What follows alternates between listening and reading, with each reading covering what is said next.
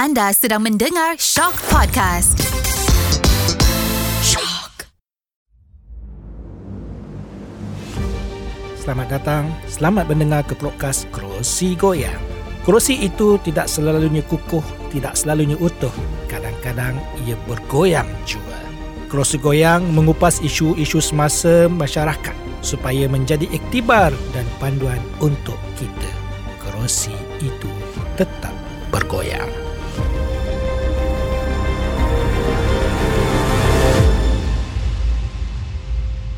Selamat datang ke Kerusi Goyang. Setelah tujuh episod yang berlalu hari ini, episod yang ke-8, kita akan menutup tirai untuk musim ini. Jadi untuk menutup tirai kali ini, kita bawa seorang yang lebih special, lebih yang dikenali di Astro. Saudara Morgan. How are you? Saya masih terkejut doktor. Jadi bidan terjun tapi masih terkejut dengan peranan I sekarang. Sebelum tu Saudara Morgan Saya kenal Saudara Morgan Tapi pendengar kita mungkin tak kenal Lagipun Saudara Morgan ni Dia tak nak tunjuk muka dia nanti Jadi orang tak tahulah siapa dia Boleh kenalkan diri sikit lah Okay. Apa yang Morgan buat di sini Saya dah dekat 20 tahun Oh, ah, lama tu. bekerja dalam uh, bahagian berita Astro Radio Ya. News. Okay. Uh, bermula daripada pembaca berita, Ya. selepas tu jadi editor Ha. dan sekarang uh, jadi ketua social media, media sosial Ya. Astro Radio News.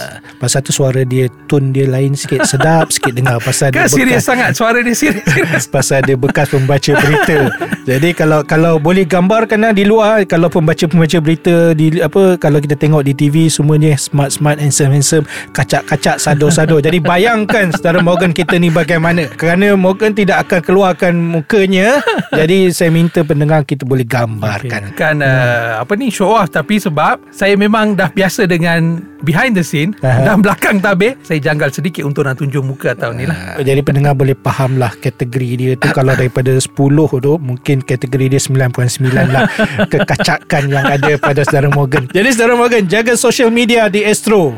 Mencabar Yes. Atau tidak? Mencabar, sangat mencabar. Mhm. Sebab kalau I nak recall sikit Hmm. tahun lepas yang I mulakan revamp untuk social media uh, Hmm. bahagian berita. Dah lama dah uh, ada social media tapi kita punya fokus tu serius Mhm. uh, yang sepatutnya lah. Mhm. So tahun lepas yang I start dia punya revamp Mhm. dan syukurlah Hmm. dah dalam setahun ni Hmm. banyak peningkatan banyak improvement sehingga kan kita for the first time dalam sejarah 25 tahun bahagian berita Astro Radio kita tubuhkan sendiri kita ada social media team sendiri Mhm. dalam bahagian berita Ah. first time tak pernah kita ada Mhm. So benda itu membantu kita membantu Astro Radio News dalam penyampaian berita especially last year PRU Mhm. memang membantu sangatlah Mhm. dan sekarang kita bersedia untuk hadapi satu lagi cabaran PRN. Mhm. Sekarang kita ada penghususan dalam Okey. bahagian berita ada penghususan untuk on air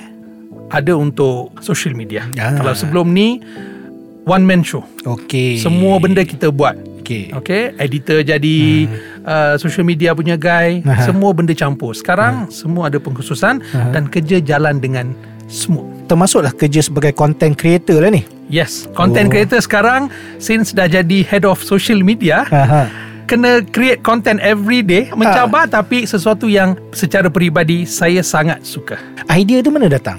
Menjawab soalan ni ikut secara peribadilah. Hmm. Aha. Peribadi mungkin senang untuk bagi saya sebab latar belakang dah dekat 20 tahun dalam bahagian berita. Aha. Hari-hari menghadap pelbagai situasi, pelbagai uh, statement, pelbagai kerenah kan. Hmm. So dah ada dalam kepala dah. Ah. Even nak bila nak kita nak prepare untuk PRN, kita dah tahu. Okay, benda mana yang kita kena dahulukan, benda mana yang kita tak boleh sentuh, benda mana yang risky kita kena jaga-jaga, kena ada dalam kepala. Jadi kalau ikut suasana semasa ni Media sosial ni lebih penting rasanya daripada arus-arus lain lah Boleh setuju? Yes, sangat setuju dan balik kepada apa yang saya bagi tahu tadi, bila kami selepas 25 tahun kami tubuhkan sendiri social media team tu, Aha. itu sendiri sudah menggambarkan betapa pentingnya Ya social media sekarang. Saya sekarang dah ada tim sendiri okay. untuk social media Mhm. mm. dan memudahkan sebenarnya benda ni memudahkan kerja saya Mhm. mm. untuk create content untuk social media. Mm. Kita sebelum ni ada Facebook dengan Twitter. Okay Last year kita dah start dengan TikTok. Sekarang ada apa benda yang Instagram tu? Ah, Threads ah. pula. So cabang dia hari-hari naik.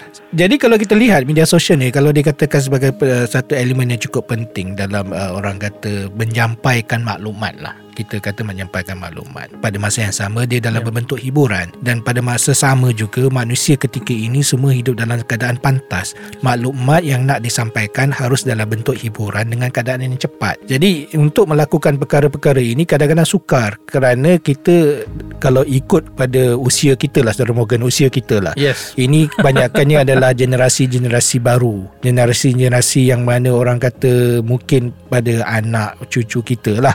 Tapi kita ni, kita pula diberi peranan tugas agak penting untuk mengetuai satu bahagian bidang yang mungkin yang tidak pernah kita terfikir, terlintas atau terbelajar. Ter eh, saya sebut ter. Yes. Kerana tak ada elemen belajar benda ni. Dia kena orang kata ambil sana sini. Hanya dunia yang sekeliling kita yang menjadi universiti untuk kita dapatkan ilmu ini. Jadi bagaimana saudara Morgan pick up ilmu baru ini yang mana orang kata beyond our age untuk Yes. kita sama-sama menyelusuri kehidupan orang-orang muda ni. Sebenarnya soalan ni sangat sesuai untuk saya. Saya punya pengalaman macam tu. Secara jujur, dunia social media dengan Morgan begitu jauh. Okey. Macam Perlis sampai Sabah. Ayo, jauh tu. Gap tu sangat jauh. Hmm. Saya tidak tahu apa pun pasal media sosial. Okey. Saya tidak tahu beberapa fungsi basic dalam Facebook. Okey. Macam mana share, macam mana tag orang. Okey. Even benda-benda ni, I tak pernah tahu. Okey. Tetapi sebagai editor berita, I kena tahu benda-benda ni. Sebelum I bagi arahan, sebelum I bagi assignment, sebelum I hantar sesiapa pergi cover story dekat luar, I kena tahu benda-benda ni. I tak boleh bergantung kepada orang lain setiap masa. So, ada satu turning point. Mhm. Ada satu tahap tu I fikir I kena belajar juga I Mhm. kena paksa diri I belajar Mhm. Dan I belajar daripada Macam mana yang doktor sebutkan tadi Staff-staff muda Hmm. Yang social media savvy Yang Mhm. masuk masuk kerja saja Dia orang dah tahu semua dah Mhm. Macam mana buat live Macam mana buat konten yang Boleh create ni semua So I belajar sikit-sikit I belajar sikit-sikit Dan sebab itu Sekarang bila I jadi Head of social media Hmm. Masih ada kawan-kawan yang Kadang-kadang sindir Secara sinis Hmm. Wah Daripada seorang uncle boomer Sekarang jadi ketua social media Eh. Ini menakjubkan Saya nak kena tengok follower Uncle Morgan lah Follower dia ada, ada juta-juta tak So itulah itu proses yang saya yang kadang-kadang saya sendiri rasa benda tu pembaharuan yang uh, berlaku dalam diri I Mhm. sebab bila orang tanya oh I dah 20 tahun dalam bilik berita macam Hmm. macam statik oh tak naik kalau kita melihat saya dah memperbaharui diri saya Hmm. daripada seorang yang langsung tidak tahu sedikit pun pasal media sosial Hmm.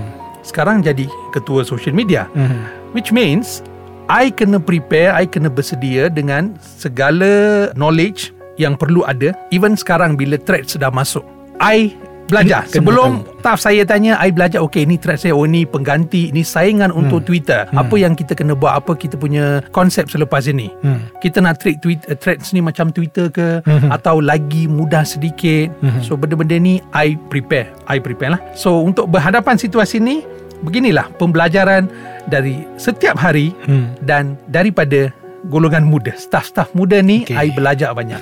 Jadi untuk staf-staf muda yang apa bawah uh, saudara Morgan ni syarat utama ni dia kena pandai jugalah uh, media sosial ni eh. Yes. Kena savvy lah kalau Yes. tak kita pun tolak dia ke tepi lah Yes. kan. Sekarang benda tu sebab uh, setiap kali kita ambil orang baru untuk kerja, hmm. itu antara antara kriteria antara syarat yang kita tetapkan tapi kita taklah wajibkan Hmm. tapi ada kelebihan lah Yalah. siapa yang social media savvy ada kelebihan Hmm. so kita boleh menggunakan pe- pengetahuan mereka Hmm. bila masa yang kita perlukan Hmm. dan yes kita fokuskan social media tapi kami akan pastikan saya secara sebagai ketua pastikan tidak semua konten tu berciri serius Ah. sebab bila dah masuk social media live dia sedikit berbeza walaupun kita berasaskan news benda yang serius Hmm. tapi saya kena pastikan apa yang kita letak dalam social media tu Hmm.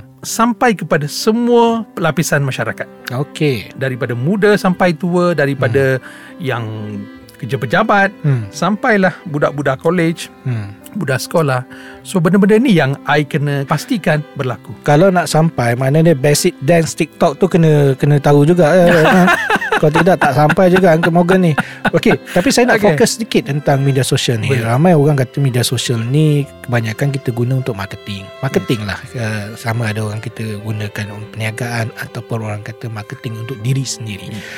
Ramai uh, figura-figura yang menjadi uh, orang kata influencer daripada media sosial ini dan influencer-influencer ini memang boleh mempengaruhi pemikiran mereka yang menonton atau membaca media sosial mereka. Jadi kalau kita nak fokuskan ketika ini uh, Saudara Morgan, kita hampir dengan pilihan raya negeri. Media sosial ini merupakan satu salah satu elemen saya istilahkan di sini quote and quote campaign Hmm.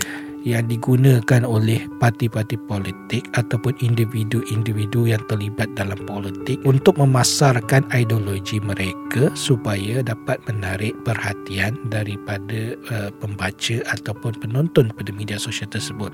Tetapi persoalan yang saya nak timbulkan di sini ialah tentang etika penggunaan media sosial ini. Ramai orang menggunakan media sosial ini adalah sekadar untuk menyebarkan propaganda, menyebarkan satu-satu orang kata mencuit hati perasaan yang menghasilkan perspektif sama ada positif kepada partinya dan negatif kepada parti yang lain. Adakah saudara Morgan melihat benda ini sebagai sesuatu yang sehat yang sedang berlaku dalam negara kita? Pers- Persoalan yang patut dikupas dan difikirkan dan perlu di, di, ditangani oleh semua pihak terlibat sebab seperti yang doktor kata tadi ya betul social media satu alat yang sangat wajib perlu ada masa kini tetapi kadang-kadang kita lebih limit dia Mhm. kita hilang kita punya kontrol Aha. benda tu jadi yang tak sihat Okey. So nak jawab terus memang tidak sihat. Okey. Apa yang berlaku kebanyakan masa tidak sihat. Ramai yang menggunakan social media ni sebagai satu benda uh, untuk menyampaikan sesuatu perkara dengan kadar yang cepat. Okey. Benda tu betul, Okey. tak salah. Mhm. Itulah social media Hmm. punya peranan salah satu peranan social media. Tetapi ada juga yang menggunakan untuk menyebarkan fitnah, Mhm. menyebarkan berita yang belum ada kesahihaannya. Mhm. Okey, belum ada pengesahan daripada pihak berkuasa hmm. ataupun orang persorangan. Mhm. Apa yang dia rasa dia terus luahkan. Apa yang dia nampak dia pergi share. Apa Okey. yang dia dapat dalam WhatsApp dia pergi kongsikan. Okey. So mereka tidak mengamalkan etika. Okey. Etika itu bila mereka masuk dalam media sosial tak kira apa hmm. apa platform, etika itu yang kurang. Itu Hmm. yang menyebabkan pelbagai masalah. Hmm. Kadang-kadang benda ni bukan hanya berlaku dalam kalangan mereka yang kurang berpengalaman. Benda ni berlaku dalam kalangan mereka yang berpendidikan, ada Okey. latar belakang yang tinggi, yang kuat, latar belakang uh, pelajaran yang tinggi, ada juga pelajar terlibat. So itu yang saya cakap, mereka terlalu excited. Bukan I nak cakap mengejar, tetapi Hmm. mereka bila masuk media sosial ni, benda dunia glamour tu boleh dah menghantui diri mereka. Sebab tu mereka lebih kepada output dia, lebih kepada apa yang akan berlaku sekiranya mereka share sesuatu, kongsi sesuatu yang benda panas. Tapi bagi saya pula uh, Saya melihat Betul Untuk parti-parti politik ni Dia memerlukan kepada Media sosial ni Kalau dan Kalau kita lihat istilah sekarang ini Mereka juga mempunyai Cyber trooper Yang memperjuangkan Ideologi mereka Kadang-kadang Apa yang dia menceritakan itu Adalah cerita yang bagi saya Saya katakan Bukan tidak benar Tapi tidak menceritakan Kebenaran keseluruhannya Yes. Dia ambil sikit-sikit kan Yang Yes. boleh Yeah. Orang kata Menyebabkan orang Pergi teruja Untuk Yes. membaca Dan menghasilkan Orang kata propagatif terhadap sesuatu perkara. Tapi pada masa yang sama, saya merasakan bahawasanya kemeriahan pilihan raya ini tidak akan dirasai kalau mereka ini tiada. Mereka-mereka ini juga yang menghasilkan suasana seperti hari raya lah. Hari raya Yes. kalau tak ada lampu, Betul. tak ada pelita, tak ada bayi bunga api, hari raya tu rasa macam bukan hari raya. Pilihan raya, pilihan raya ini juga kalau tak ada mereka-mereka yang menghangatkan suasana juga, bagi saya tak meriah tapi kadang-kadang kita alpa bahawasanya kemeriahan yang kita cetuskan daripada apa yang kita laksanakan di media sosial itu boleh menjadi kemusnahan kepada negara komen saudara Morgan Okey, betul. Sangat-sangat setuju dengan komen doktor. Kemeriahan itu penting dan saya setuju juga kalau masa PRN atau PRU mana-mana pilihan raya sekarang kempen banyak yang fokus kepada media sosial. Kalau dulu media-media tradisional, kempen dari rumah ke rumah, dari telinga ke telinga, Mhm. ceramah, rapat umum. Mhm. Sekarang banyak fokus dia kepada media sosial sebab Okey. capaian maklumat tu lagi wide, capaian tu lagi tinggi. Mhm. So sebab itu semua parti politik menjurus ke arah itu menguatkan jentera masing-masing untuk berperang dalam media sosial. Mhm. Dan alat ataupun hasil konsep itu berperang di media sosial Hmm. Lahirlah cyber trooper ni. Okey. Dan sebenarnya kalau lihat satu sudut mereka memang memeriahkan kempen-kempen pilihan raya. Okey. Hmm. Benda tu kadang-kadang bila kita tengok seronok juga. Hmm. Tet- Tetapi kalau ia sekadar per- perbezaan pendapat melibatkan perbezaan pendapat, highlight senaraikan pencapaian parti politik sama ada dia kalau-kalau parti kerajaan Mhm. senaraikan pencapaian dia. Kalau parti pembangkang senaraikan benda-benda yang dia lakukan dalam memperbetulkan kerajaan itu. So benda-benda begini yang cyber trooper boleh highlight. Kalau kita katakan bahawasanya cyber trooper ini adalah satu pekerjaan yang harus berbayar, setuju? Kalau saya cyber trooper, orang tanya soalan tu dekat I, saya akan say yes. Bayar Okey. saya. Bayar saya, I akan Ini perkhidmatan ya. Perkhidmatan yang sebab Hmm. betul juga kenapa dari segi satu sudut cyber trooper ni bukan setakat update social media Hmm. dengan maklumat yang diberikan kita katalah parti politik tu swap orang tu Hmm. okey update masalah dan dia jadi tukang update sahaja bukan Hmm. cyber trooper ni dia panglima perang Okey. masuk dalam Facebook katakan Mhm. dia kena kena senar, senaraikan kelebihan parti dia senaraikan kecacatan parti pembangkang Hmm. ataupun bekas parti kerajaan so dia kena ada maklumat Mhm. dia kena kena jadi panglima perang untuk mematahkan segala serangan pihak lawan Hmm. dia kena kerja Hmm. berdasarkan apa yang diberi dan dengan knowledge dia sendiri dia kena bers- mempersiapkan diri dia dengan segala pengetahuan yang ada Hmm. untuk mematahkan serangan lawan Hmm. jadi wajarlah dia dibayar Kalau sebut pasal perang ni, istilah yang kita gunakan adalah uh, keyboard warrior. Panglima papan kekunci. papan kunci Jadi kita lihat bahawasanya kebanyakan keyboard warrior kita ni memanglah dia dibayar untuk melaksanakan tugas mereka. Tapi kadang-kadang saya merasakan penceritaan media sosial itu memerlukan kepada istilah saya ya, Zara Morgan, soul. Yes. Perlu ada jiwanya Yes. juga. Dan kita baca pun penceritaan tersebut kita boleh tahu bahawasanya penceritaan tersebut tidak ada soul ataupun ada soul. Dan kadang-kadang saya merasakan mereka-mereka yang bermain media sosial ini lebih kepada yang istilah saya tadi berbayar kerana tidak punyai soul, tidak punyai perasaan, tidak punyai jiwa dalam ulasan ataupun daripada paparan di media sosial mereka ini. Dan kadang-kadang saya terfikir juga mereka yang bermain media sosial ini maksudnya pasti lagi mereka mengundi siapa. Mungkin dalam konten-kontennya menjurus kepada satu parti tapi kalau kita merasai menjiwai pengolahan-pengolahan mereka itu mungkin dia tidak memihak pada parti tersebut. Jadi saya merasakan juga media sosial ini bagi saya lah kalau berbayar dan tidak punya soul tak ada makna juga. Yes, itu pun poin yang perlu difikirkan. Hmm. Sehebat mana pun seorang, sehebat mana pun ni, kalau penyampaian dia tak ada, dia tidak menjiwai, Ia menjiwai. menjiwai Hmm. perkara Hmm. pokok yang perlu diceritakan. Hmm. Yes, saya setuju dia tidak akan sampai kepada Betul. orang di luar. Jadi saya pun uh, merasakan bahawasanya walaupun kita berada di zaman IT ni Saudara Morgan, dia masih me- memerlukan kepada orang kata penghayatan. Yes. Dan penghayatan tu memang kita susah nak cari tetapi perlu ada kerana zaman sekarang ini jiwa-jiwa kita ini cepat merasai sama ada ikhlas, tak ikhlas, buat-buat cerita, saja-saja nak propa ataupun memang sekadar nak glam, nak glamour. Kadang-kadang kita lihat konten-konten yang sedia ada dan saya tidak mengatakan tentang Astro News, radio yang ada konten-konten yang merapu ni. Astro News ni nampak gaya ni macam konten yang very informatif. Tahniah diucapkan. Tapi kita pada masa yang sama jangan lupa elemen hiburan. Yes. dalam menyampaikan maklumat. Kerana ketika ini tiga elemen yang saya sebutkan tadi dia memerlukan pada informasi dia memerlukan pada uh, hiburan dan dia memerlukan kepada kecepatan. So media sosial ni memerlukan tiga elemen ini. Kalau kita hanya nyampaikan informasi tanpa ada hiburan dan juga masa yang uh, yang cepat maka orang tak akan layan media hibur apa media sosial kita. Yes. betul tak tu? Betul betul. Sangat sangat setuju. Sebab kita kena melihat daripada tempat orang lain juga. hmm. Contoh sebagai contoh, saya uh, dari ba- bahagian berita. Katalah setiap maklumat, setiap perkara yang kami sampaikan dalam media sosial, nada dia serius. Katalah kami hmm. keep uh, konsep itu. Okay, sesuatu yang serius. Semua maklumat disampaikan dalam bentuk yang serius. Kami tak akan pergi jauh. Hmm. Saya tahu departmen saya tahu dan budak-budak saya sa- semua tahu. Hmm. Kita kena pelbagaikan dan saya setuju dengan apa yang tiga perkara doktor cakap. Kita kena cepat. Yes, kita kena tepat dalam masa sama. Benda tu serius? Yes, di mana perlu. Hmm. Okey?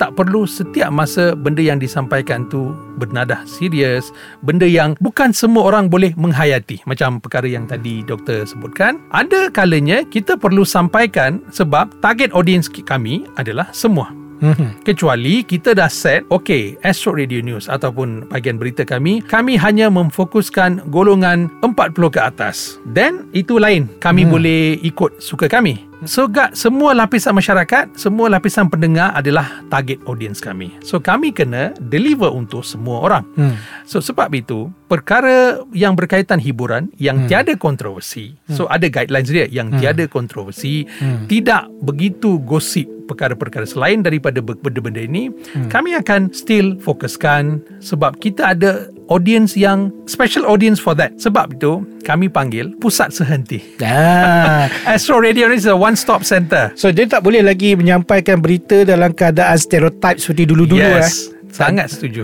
Tak ada tu. orang nak dengar dah rasanya Dah, kalau kita ada. macam tu. tak ada So kalau kita selepas ini katakan dah kita pakai AI, ha? kita pakai robot saja menyampaikan maklumat kita menggunakan media sosial, di mana kita selepas ini? Itulah cabaran yang bukan saja kami, semua media yang perlu hadapi kenyataan ini. Uh. Dan ada juga persoalan yang di, diberikan kepada kami, bagaimana nasib kita selepas ini. Ya. Katalah Hmm. ia ambil diambil alih oleh AI. Hmm. Apa nasib kita? Hmm. Jawapan saya senang saja. Hmm. Bersiap sedialah. Tetapi sebelum kita mengalah kepada AI, Aha. sebelum kita tunduk, Aha. kita kena lawan. Hmm. Maksud dia dari segi mana? Hmm. kita kena pelbagaikan kita punya penyampaian. Hmm. Kita kena bagi um, a variety of penyampaian kita, cara-cara kita. Hmm.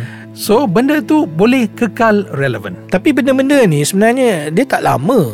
Dalam 2-3 tahun berubah 2-3 Yes. tahun berubah Kalau kita tengok dulu lah Kita kata zaman-zaman Facebook dulu Sebelum Facebook pun kita ada MySpace dan Ha-ha. sebagainya Akhirnya berkubur Dan kita pun takut juga Apa yang kita laksanakan sekarang ni Kerana kepatasan zaman tu Kita tak tahu 2-3 tahun lagi Mungkin benda lain yang muncul Kita ni bersedia ke untuk berubah Dan cepat berubah Risau juga. Sebab cabaran AI pun baru baru bermula. Ha. Kita kena betul lah kita kena bersiap sedia untuk menghadapi segala kemungkinan. Mhm. Sebab tu saya memberi nasihat kepada staff-staff saya. Suka tak suka, hendak tak hendak, kita kena prepare. Kita hmm. kena berubah. Hmm. Berubah dari segi menyediakan pengetahuan, Mhm. menyediakan kita menghadapi uh, perkara ini, Hmm. mengha- menyediakan kita dengan pengetahuan yang mencukupi. Sekiranya lah terjadi juga AI ni mengambil alih kerja-kerja penyampai Mhm. media ni, Hmm. kita at least ada benda yang kita boleh tawarkan alternatif. See, ini AI tak boleh buat. You kena datang dekat kita juga. Hmm. So benda-benda ni kita kena persiapkan dan kami sudah pun turunkan idea ni hmm. dan cabaran ni kepada staff-staff kami. Hmm. So jangan anggap benda ni mudah. Ya. Kita kena persiapkan diri. Baik, Saudara Morgan, saya nak recap uh, lama juga kita berbicara tentang media sosial ini. Saya yang pertama saya nak ucapkan terima kasih kepada Saudara Morgan kerana sanggup untuk saya temu bual untuk berbincang tentang media sosial kerana saya merasakan media sosial ini adalah sesuatu elemen yang cukup penting ketika ini. Jadi, recap saya yang pertama, saya nak mengatakan bahawasanya kita harus bersedia untuk berubah kerana masa tidak pernah menunggu kita, masa sentiasa mendahului kita dan kita hendaklah bersedia terhadap kehendak semasa. Ketika ini kehendaknya adalah terhadap media sosial, maka kita harus berani untuk mengikut arus perubahan ini ataupun kita terus tertinggal di belakang. Itu yang pertama. Yang kedua, sebenarnya media sosial juga seperti alat seperti pisau. Dia boleh membunuh, dia juga boleh memotong dengan baik. Jadi kita hendaklah menggunakan media sosial ini dalam keadaan yang lebih baik. Sepatutnya sebagai manusia yang mempunyai akal, sebagai manusia yang mempunyai integriti, sebagai manusia mempunyai maruah, gunakan media sosial ini sebaik mungkin. Bukan kita gunakan media sosial ini untuk menjatuhkan orang, memalukan orang, menghina orang dan menjadikan makhluk lain sebagai penghinaan supaya kita mendapat rating yang baik. Nombor tiga, saya merasakan pada masa yang sama, mereka-mereka yang dalam kategori cyber trooper ini harus juga memikirkan bagaimana keadaan yang terbaik untuk menyampaikan maklumat terutamanya ideologi-ideologi kepartian tanpa kita mencetuskan huru hara kerana kita tidak mungkin dapat meyakinkan semua orang untuk mengikut kita. Yang pastinya kita nakkan apa yang kita sampaikan itu bukan menjadi pencetus kepada kemusnahan negara. Nombor empat, saya merasakan juga kita harus bersedia untuk menerima perubahan terutamanya apabila ledakan artificial intelligence ini melanda. Kita harus bersedia untuk menerima perubahan ini.